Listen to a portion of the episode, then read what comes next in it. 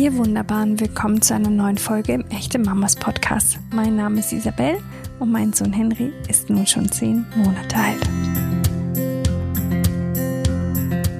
Die Geburt des eigenen Kindes ist ein freudiges Ereignis. Vielleicht sogar der allerschönste Moment im ganzen Leben.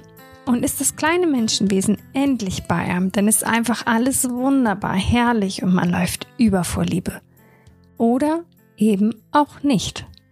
Für viele Mamas ist nämlich gerade die erste Zeit als Mutter nicht rosarot, sondern eher dunkelblau, manchmal sogar schwarz. Denn manchmal stellt sich das Glück einfach nicht ein. Manchmal ist es schwer, eine Bindung zum eigenen Kind aufzubauen und manchmal bleibt auch die bedingungslose Liebe aus, von der Male sprechen. Und genau das ist Teil des Problems. In der Gesellschaft wird so oft nur über das Positive geredet, dass wir ganz vergessen, auch die Herausforderung zu sehen und vor allem anzuerkennen. Und eine Wochenbettdepression ist eine enorme Herausforderung für die Mama und auch für den dazugehörigen Partner. Weil die Hormone verrückt spielen, weil sich unsere Gedanken fremd anfühlen und unsere Gefühle falsch. Und weil wir glauben, wir wären die Einzigen, die dieses Problem haben. Deshalb freue ich mich so sehr, dass heute Anke Wosu bei uns ist, um uns vom Gegenteil zu überzeugen. Sie arbeitet als Heilpraktikerin für Psychotherapie in Hamburg und begleitet Frauen durch die manchmal sehr schwere Zeit nach der Geburt. Als Dula über Bellies und Babys sammelt sie zusätzlich hilfreiche Erfahrungen, um betroffenen Müttern die Hilfe zu bieten, die sie brauchen und verdienen. Liebe Anke, wie schön, dass du da bist. Ich freue mich sehr. Herzlich willkommen im Echte Mamas Podcast. Ja, und ich danke dir für die Einladung dazu. Ja, ich fand das ähm, super, dass du so schnell dabei warst, weil das Thema schon längst hätte stattfinden müssen bei uns im Podcast. Es kam einfach nur nie dazu. Und ich wollte zum einen mit einer echten Mama sprechen aus unserer Community, das werde ich auch nochmal tun, aber du bist heute quasi als Expertin hier. Du kannst uns so ein bisschen äh, Feedback und Wissen vermitteln über Wochenbettdepressionen. Ja, genau.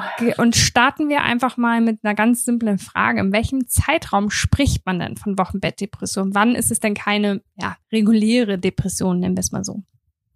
Also im Prinzip kann die sogar schon sich in der Schwangerschaft ankündigen und in einem Zeitraum von bis zu zwei Jahren nach der Geburt auftreten. Also normalerweise ist es, fängt es in den ersten Tagen nach der Geburt schon an.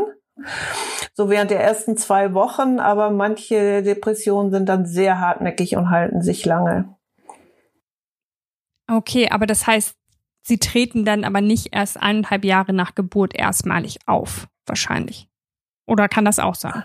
Das kann auch sein, dass mm, es praktisch so eine de versteckte Depression ist, die dann mm. durch irgendeinen Trigger ausgelöst wird, aber mit der Geburt zu tun hat. Okay. Okay. Was sind denn die ersten Anzeichen für eine postnatale Depression? Also im Prinzip die gleichen wie bei anderen Depressionen auch. Also mhm. ich sag mal ein paar Beispiele. Ein ja. Gefühl der inneren Leere. Die Mama ist traurig, die kann keine Freude empfinden. Dann klappt das oft nicht mit der Bindung zum Kind. Das stürzt sie natürlich auch in Verzweiflung, weil sie dann auch Schuldgefühle hat, Versagensgefühle, ständige Erschöpfung, natürlich auch durch den Schlafmangel, der noch dazu kommt. Manche Frauen sind auch extrem mhm. reizbar, springen also auf alles an. Dann kommen natürlich auch körperliche Symptome dazu, wie zum Beispiel Kopfschmerzen, Verspannung, Schwindelgefühl, können aber alle somatischen, also psychosomatischen Symptome sein.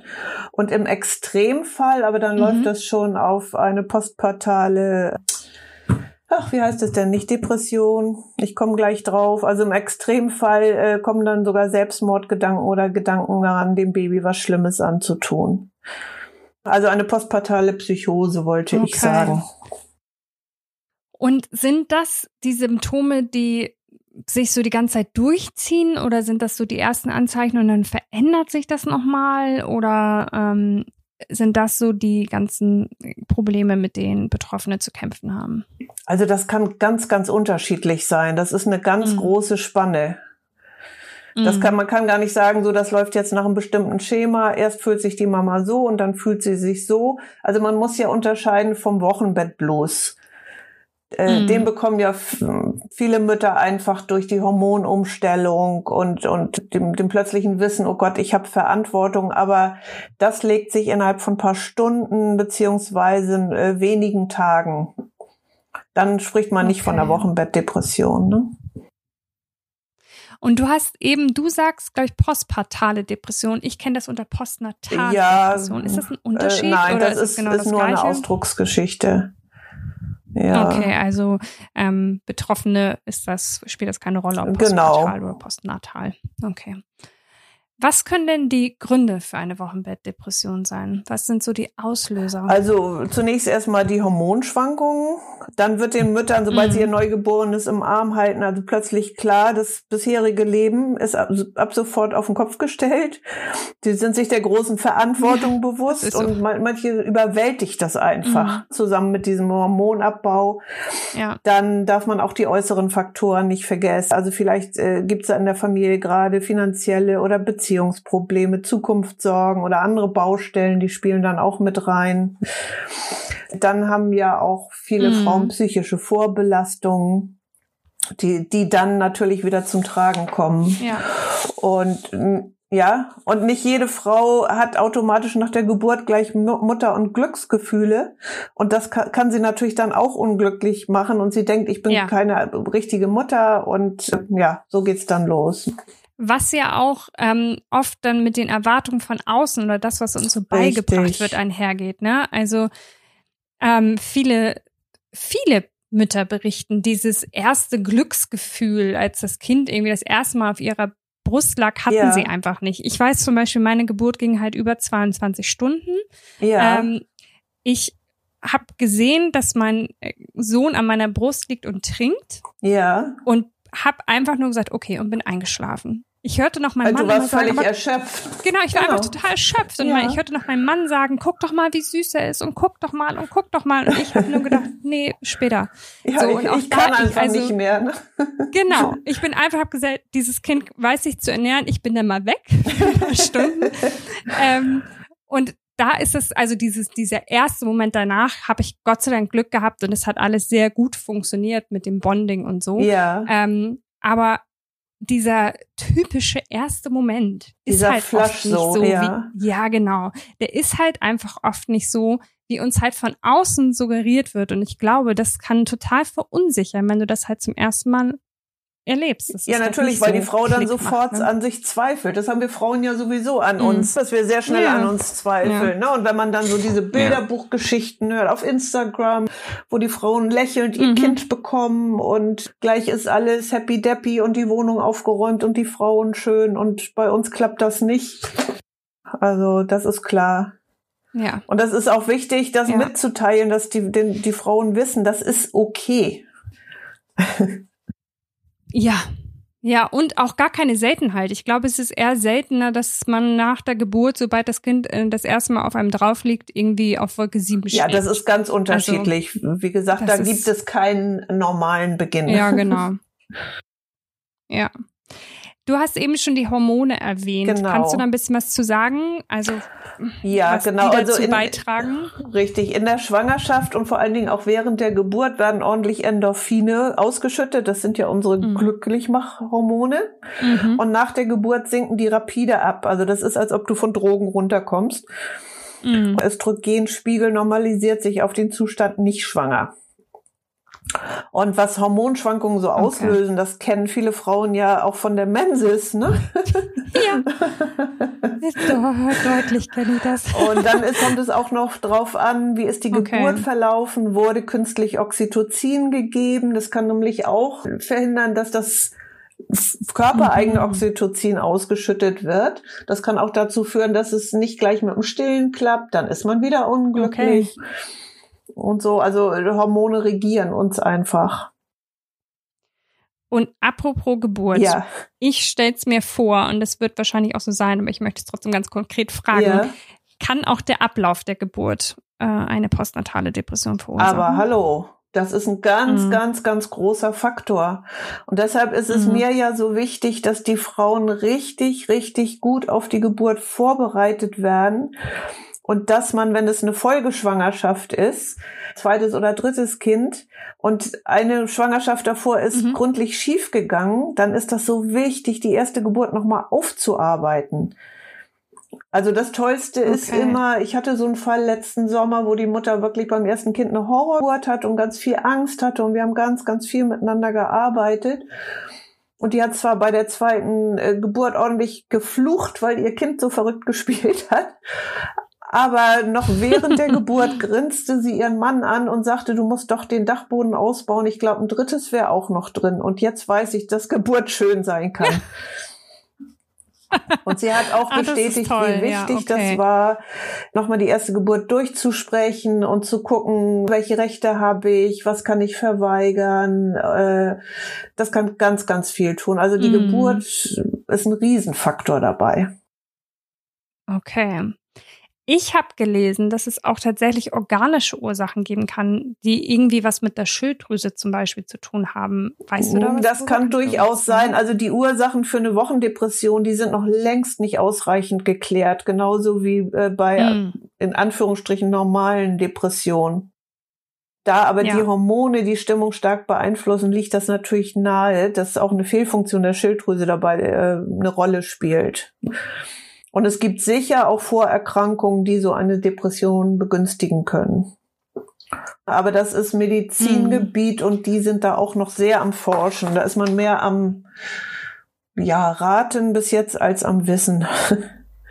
Okay, aber du hast eben auch schon gesagt, also so wie Vorerkrankungen können auch Vorerfahrungen mit Depressionen ähm, was dazu beitragen. Heißt es, die Gefahr steigt? Die, die steigt auf jeden Fall, weil die ist ja latent da und sie wird dann ja. praktisch wieder ge geweckt.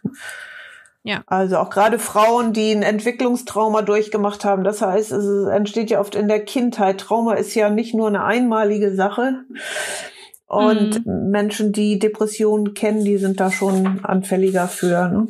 Deswegen, ich kenne nämlich Depressionen, ähm, hatte ich in der Schwangerschaft totale Angst, ja, dass es mich trifft. Das kann ich gut verstehen, ja. Und ähm, ja, genau, und habe Vorbereitungen getroffen und habe mich zum Beispiel hier heißt das Babylotsen, ja, bei denen angemeldet, ja. damit schnelle Hilfe da ist, was mir total gut getan hat, einfach schon die ganze Zeit zu wissen, also diese hm, Angst wurde genau. mir genommen, die Angst ja. vor der Depression, weil ich wusste, ähm, ich werde gut aufgefangen. Was, was, also sollten wir Maßnahmen ergreifen in der Schwangerschaft, wenn wir das befürchten? Und wenn ja, hast du Tipps für uns, was wir da machen können? Also auf jeden Fall, weil die Angst vor der Angst, die macht ja auch schon was mit ja, dir. Ja, die ist super anstrengend, ja, genau.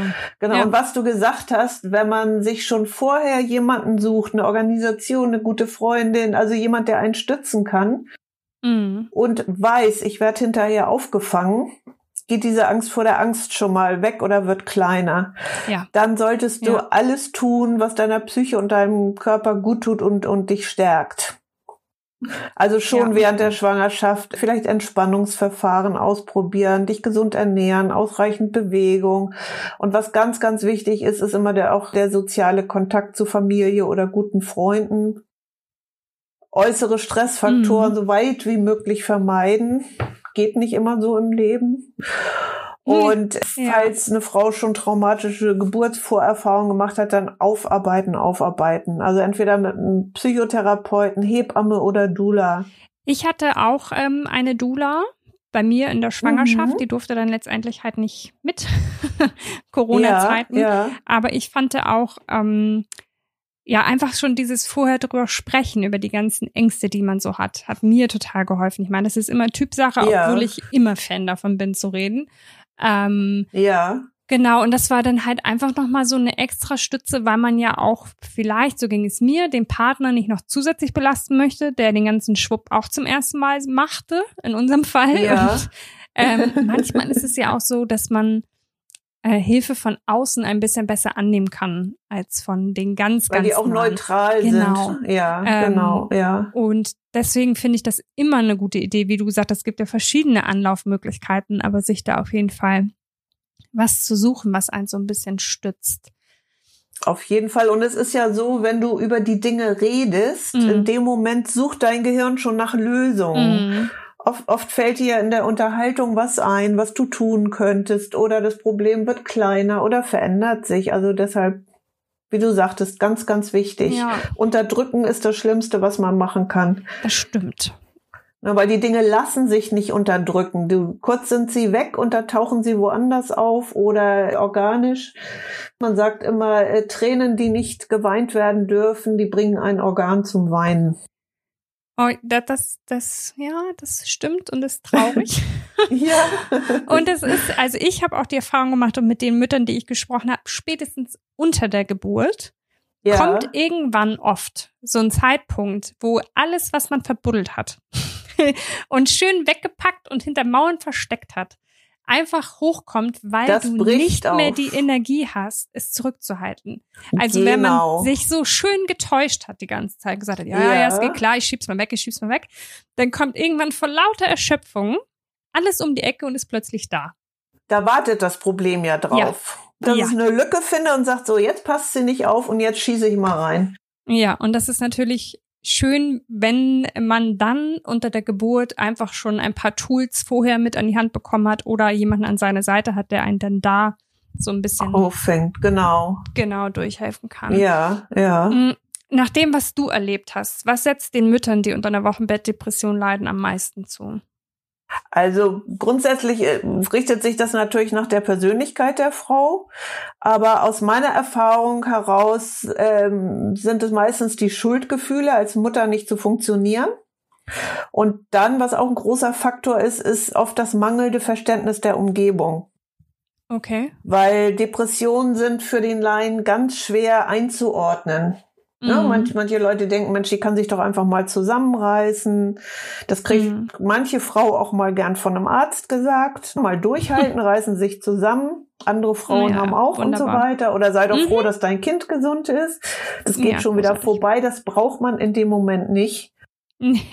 Und die Gefahr dabei ist, wer sich unverstanden fühlt, der zieht sich zurück und isoliert sich.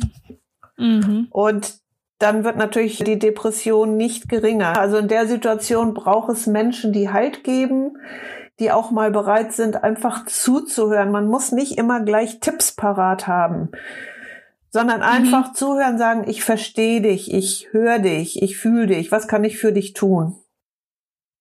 Ja.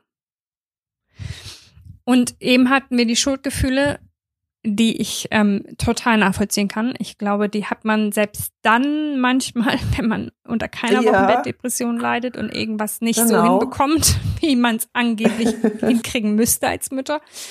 Wie können wir mit denen umgehen? Wie können wir die im Schach halten? Was können wir tun, wenn die Also, auftauchen? ist natürlich gut, wenn man sich das schon mal vorher bewusst macht, dass eine schlechte psychische Verfassung niemals was mit Schuld zu tun hat, sondern es sind einfach Ursachen.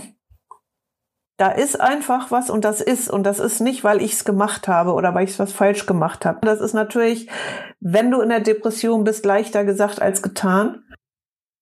Deshalb ist es so wichtig, dass mhm. entweder der Partner, der aber dann auch manchmal überfordert ist, eine gute Freundin oder die Mutter oder wer immer da stark ist, das immer wieder auch bestätigt und sagt, pass mal auf, mhm. nein, du hast keine Schuld. Und da, gerade, ich habe gerade eine Frau in der Behandlung, die macht sich so Vorwürfe, dass sie die falschen Entscheidungen unter der Geburt getroffen hat und dass ihr Baby vielleicht gelitten hat.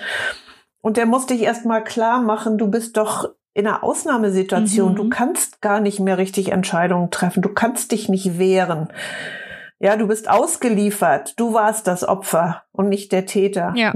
Und dass man auch weiß, jeder Mensch hat das Recht, auch ja. mal schwach und bedürftig zu sein, ohne sich dafür schuldig zu fühlen. Mhm. Also es geht ganz viel übers Kognitive. Also von außen nach innen quasi. Ja, genau. Sich mm. klar machen, gerade wir Frauen eben, ne, ich glaube, wir haben das früh eingeimpft bekommen, immer äh, an allem schuld zu sein. Mütter sowieso. Ja. Mütter können nur alles falsch machen. Ja. ja, aber es hilft ja tatsächlich, die Dinge laut auszusprechen. Auf jeden oft, ne? Fall. Also sich vielleicht auch einfach ähm, ja, also ich finde, sowas funktioniert wirklich von außen nach innen. Wenn man sich das oft genug sagt, dann glaubt man sich auch irgendwann ja, richtig. Selbst. Also ähm, mit sich selbst gu gut reden, aber auch äh, Menschen finden, mit denen wir ja. reden können. Was können wir sonst noch tun, damit es uns besser geht? Achso, damit es uns überhaupt, also auf jeden Fall Hilfe suchen ja. und annehmen. Manche denken, sie müssen alles alleine wuppen. Mhm. Wenn du tief unten im Tunnel bist, dann bitte, bitte such dir Hilfe. Das ist das Allerwichtigste. Ja. Und ja, im Prinzip tu so viel Gutes für dich, wie du tun kannst. Nur, wie gesagt, in der depressiven Phase bist du nicht dazu in der Lage, das allein zu tun. Deswegen kann ja der Partner oder die Partnerin unterstützen. Wie gelingt das? Du hast gerade gesagt, ähm, oft ist es auch dann so eine Unverständlichkeit und Unwissen. Was können wir tun, wenn es unser Einfach Partnerin da sein. nicht gut geht? Da sein, hinhören, mhm. Verständnis zeigen. Das heißt, also äh, wir neigen gerade hier so in unserer Kultur dazu, immer gleich mit Tipps rauszukommen. Mach, mach mal dies, geh mal an die frische Luft, reiß ja, dich ja, zusammen. Mhm. Ähm, was mhm. weiß ich, guck dir einen schönen Film an und jemand möchte vielleicht erstmal nur loswerden, was, was ist. Und wenn man einfach sagt, ja. ich sehe, dass du dich schlecht fühlst oder ich kann das verstehen, und dann eben auch praktische Hilfe anbieten. Was kann ich dir abnehmen? Dafür sorgen, mhm. dass die Frau sich ausruhen kann. Geh mal eine Stunde schlafen, ich gehe mit dem Baby um, um die Häuser mhm. oder ich koche dir was Schönes oder ich sorge dafür, dass der Haushalt gemacht wird. Also sowas kann auch schon viel helfen. Und der Partner muss natürlich auch sehr darauf achten oder die Partnerin, weil sie steckt ja mittendrin. Und wenn du täglich mit einem mhm. depressiven Menschen zu tun hast, das kann dich total auslaugen. Also da müssen beide gucken, schaffen wir das alleine oder holen wir uns Hilfe von außen. Mhm. Also dann gerne auch therapeutische oder medizinische Unterstützung annehmen. Genau, ich wollte nämlich gerade fragen, diese Hilfe von außen, wie sieht die aus, beziehungsweise was können auch die allerersten Schritte sein, wenn man feststellt, hier ist irgendwas nicht gut, irgendwie es geht's mir nicht gut, was, was können wir tun, was können die ersten Schritte sein und bei wem finden wir Hilfe? Genau, also man, man kann, ja, wenn man eine Hebamme hat, kann man die ansprechen. Wenn man einen guten Gynäkologen oder eine mhm. Gynäkologin hat, die da Verständnis hat, dann die ansprechen. Dann gibt es Selbsthilfegruppen, Mütterberatungsstellen, Psychotherapeuten. Was ich wirklich sehr, sehr gut finde, ist die Organisation Schatten und ja. Licht. Da bin ich übrigens auch ja. Mitglied. Ja, bin ich auch großer Die Fan stellen von. ganz viel mhm. ja, hilfreiche Adressen und Informationen für, zur Verfügung. Mhm Verfügung. Und wenn eine Frau merkt, es stimmt was nicht, aber ist das jetzt eine äh, postpartale oder postnatale Depression, dann gibt es bei denen auf der Seite oder in ihrer Broschüre diesen EPDS. Das ist ein Selbsteinschätzungstest mit zehn Fragen. Und da kann okay. man schon mal anhand der Punktzahl gucken, oh ja, das geht tatsächlich in die Richtung oder nee, ist doch nicht so schlimm. So dass man okay. sich selber schon mal ein bisschen einschätzen kann.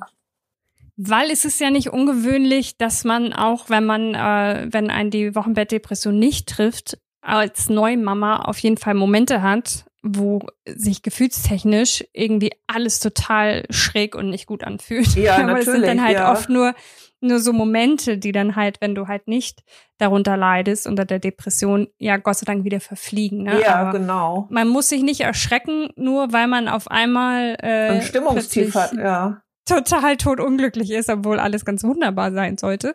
Ähm, das ist, glaube ich, kennen wir, glaube ich, alle. Ja, und da muss man auch zu stehen. Ja, haben. genau. Also es ist ja, manchmal wird ja so der Eindruck so von außen gegeben. Also bei mir läuft alles prima. Ich schmeiß mein Haushalt, mein ja, Kind, dann gehe ich noch zum Sport, ernähre mich gesund und bin auch noch dauerglücklich. Das das ist mhm. eine Lüge. Man hat, es fällt ja. einem das Dach auf den Kopf. Plötzlich ist man sozial ausgegrenzt, weil man nicht auf der Arbeit ist, äh, weil man nicht mehr so rumhüpfen kann wie früher. Das ist alles ja. völlig normal. Und alleine schon das Wissen, dass es ja. so ist. Also als meine Tochter ihre Zwillinge bekam, habe ich ihr gesagt, du kannst dich gleich mal drauf einstellen, du hängst das erste Jahr nur an den Kindern. Du bist nur Baby. Da findet nicht viel anderes ja. statt. Stell dich drauf ein, genieße es, ein Jahr ist schnell vorbei. Und sie sagt, das, das hat unheimlich das viel geholfen. Ja, mit zwei ist dann natürlich aber auch, puh, da muss man ja. Das, li du, das lief so gut. Der Witz war, die waren also ganz toll getaktet. Die sind auch acht Wochen zu früh gekommen und haben okay. noch ganz viel bei ihr auf der Couch geschlafen ah. und hatten immer zur gleichen Zeit Hunger. Ach, super. Und das lief so gut. Sie hat auch einen tollen Partner und dann sagt sie, man begegnet dann ja plötzlich äh, ganz vielen Zwillingseltern, ne, weil man selber Zwillinge hat. Ja. Und dann wurden sie immer angesprochen ja. von Eltern mit tiefen Ringen unter den Augen. Und die sagten dann immer, Zwillinge ist schrecklich. Ne? Und da sagt sie, wir wollten nicht so angeben. Wir haben dann auch mal höflich gesagt, ja, ja, schrecklich. Aber wir fanden es gar nicht schrecklich. ja, so kann es eben ja. auch laufen. Ne? Was ich noch zur Hilfe sagen wollte, wenn es mhm. ganz schlimm wird, dann ist auch ein stationärer Aufenthalt notwendig. Also zum Beispiel, wenn eine Frau Zwangsgedanken bekommt oder Gedanken, ich glaube, ich nehme jetzt mein Baby und springe mit dem vom Balkon, dann ist es ganz, ganz mhm. wichtig, da also schleunigst zum Arzt zu gehen. Und idealerweise wird so eine Mama in der Klinik ja. mit einer psychotherapeutischen Mutter-Kind-Abteilung untergebracht. Denn eine Trennung vom Baby bringt dann ja noch mehr okay. Belastung. Und leider gibt's in Deutschland bisher ja. nur sechs solcher Einrichtungen. Also da braucht man noch viel mehr. Okay, und da ist natürlich eine brenzliche Frage, weil das natürlich alles irgendwie sehr ach, intim und privat mhm. und schlimm ist. Aber was ist, wenn jetzt der Partner oder die Partnerin merkt, es ist genau so weit. Ja. Also die, die Mutter hat diese Gedanken. Weil wenn du betroffen bist, erkennst du das ja vielleicht nicht so, weil du denkst ja, das ist dein, dein Ausweg, das ist die Lösung. Meine, meine Idee, die ich habe, meinem Kind und mir was anzutun, ist das Richtige. Ja, aber die Mütter erschrecken wie, sich da schon auch drüber. Ist ja, schon so? Ja. Okay. Also, weil sonst wäre nämlich meine Frage, wie weit kann man von außen eingreifen? Was ist da noch okay? Was ist. Ähm, Na gut, ja. also als Partner, wenn man merkt, jetzt wird's brenzlig oder sie macht sogar schon Anstalten mhm. oder hat schon irgendwas gemacht, was in mhm. der Richtung ist, dann muss man sich Hilfe holen. Also da muss man an psychosozialen Dienst gehen und dann eben sagen, so sieht das aus und ich habe okay. Angst um mein Kind und äh, meine Frau sieht das nicht ein oder meine Partnerin, was kann ich tun? Ich, ne, man kann natürlich nicht Risiko spielen. Mhm. Aber du sagst, in der Regel ist es schon so, dass die Mütter mit, wenn diese Gedanken auftauchen, auch selbst erschrecken und sich dann spätestens dann um Hilfe. Im, zum großen Teil ja, aber wie gesagt, es gibt natürlich auch Extremfälle. Mhm. Und da muss man dann ja, eben wirklich klar. ein Auge drauf haben. Und wenn man das Gefühl hat, die Mutter gefährdet sich selbst und ihr Kind, dann äh, muss sie einfach eingewiesen werden, also auch gegen ihren Willen. Und da ist dann, okay. ne, da kann man dann den Arzt anrufen und sagen, Hilfe, ja, an wen wende ich mich, jetzt wird's wirklich brenzlig. Ja, das ist ja aber zum Glück die Ausnahme. Ja, also ja das, das ähm, ist ein ganz kleiner Extreme. Ja, ne? genau. Genau. Ähm, oft ist es ja aber so, dass Depressionen mit Medikamenten behandelt werden. Wie sieht das dann da aus, wenn ich jetzt äh, Mutter bin und gerne stillen möchte? Gibt es da Möglichkeit, mit Medikamenten zu behandeln oder? Ja, ja, auf jeden Fall. Also Medikamente werden äh, eingesetzt, wenn es wirklich massiv ist. Einfach auch, um die Mutter da wieder aus diesem mhm. Tief rauszuholen. Und es gibt geeignete Medikamente, die dem Baby Super, nicht okay. schaden. Und da kann man auch immer, wenn man was verschrieben bekommt, es gibt zwei Seiten, und zwar einmal embryotox.de. Okay oder reprotox.de. Also Embryotox ist von der Charité in Berlin erstellt worden. Die haben da 400 Medikamente aufgelistet. Okay. Und da kann man nachsehen, ob das verschriebene Präparat während der Stillzeit eingenommen Ach, super, werden kann. Das ist auch ein praktischer Tipp. Mhm. Gibt es, weil wir haben ja so viel davon geredet, dass man oft als Betroffene das Gefühl hat zu versagen und Schuldgefühle hat, ja, weil man genau. ja nicht so ist wie alle anderen was ja aber Quatsch ist. Gibt es Zahlen oder Schätzungen, wie viele Frauen tatsächlich von Wochenbettdepression betroffen sind? Ja, das gibt's tatsächlich. Also der Baby Blues, der ja wirklich mal so vorübergeht, das können tatsächlich 25 bis 50 Prozent der Wöchnerinnen betreffen. Mhm. Und die Wochendepression, das sind 10 bis 15 Prozent ungefähr. Und die ja. postpartale Psychose, das sind Gott sei Dank nur 0,1 bis 0,2 Prozent. Okay, aber ganz klar ist, 15 Prozent so postnatale Depression, das sind halt nicht wenig. Also Betroffene sind halt einfach nicht alleine. Genau, ja. Ähm, es ist so, dass es vielen anderen Müttern genauso geht und man da nicht ähm, am Versagen ist sondern Nein, man ist kein Sonderfall. Ja. Genau. Und ja. die Prozentzahlen sind ja immer hübsch klein. Wenn ja, du das aber mal in absolute Zahlen mhm. übersetzt, dann sind das schon etliche tausend. Ja. Und das auf die Geburtenrate um, umsetzt. Und wie gesagt, ich fürchte jetzt in Corona-Zeit, wo Frauen teilweise mit Masken ihre Kinder kriegen müssen oder mhm. keinen Partner dabei haben und die ganzen Unsicherheiten, steigt das sicher noch ein bisschen an. Ja, deswegen ist es so gut, darüber zu informieren, auch wo man Hilfe finden kann. Und ähm, genau. Und ja, eben, dass die Mütter wissen, sie sind nicht irgendwie ein Alien und keiner anderen genau. Frau passiert das. Genau, deswegen finde ich auch gerade so wichtig, dass äh, Mütter, die sich trauen und wollen, auch darüber sprechen, weil sie unter Garantie Gleichgesinnte finden ähm, und man sich gegenseitig einfach unterstützen und helfen kann. Ja. Das ist äh, ein wichtiger Punkt. Absolut. Und wenn es Selbsthilfegruppen sind oder ich habe auch schon jetzt vor Corona und jetzt geht's ja auch wieder, hatte ich die Gruppe, es war eine schwere Geburt wo sich die Frauen einfach mhm. zusammensetzen und mal äh, sich gegenseitig erzählen und dann merken die, ach, ich bin ja gar nicht allein, ach, der geht's ja auch so. Ja. Das ist sehr, sehr ja. hilfreich. Ja. Das ist viel wert. Deswegen vielen, vielen Dank, dass du dir die Zeit genommen hast, mit uns Gerne. über dieses Thema zu reden. Ähm, ich fand super informativ und sehr, sehr Absolut, wichtig. Absolut, ja. Ähm, ja, vielen, vielen Dank. Ja, gerne. okay, und, ja, und Liebe euch weiterhin dich. auch viel Erfolg. Jo, Dankeschön. Okay. Danke. Jo, tschüss. Bis dann. Liebe Anke, vielen Dank für dieses Gespräch und all die wertvollen Ratschläge, nicht nur für die betroffenen Mamas, sondern auch für die Partner, die Familien und die Angehörigen, die oft ja gar nicht wissen, wie sie unterstützen können bei einer Wochenbettdepression.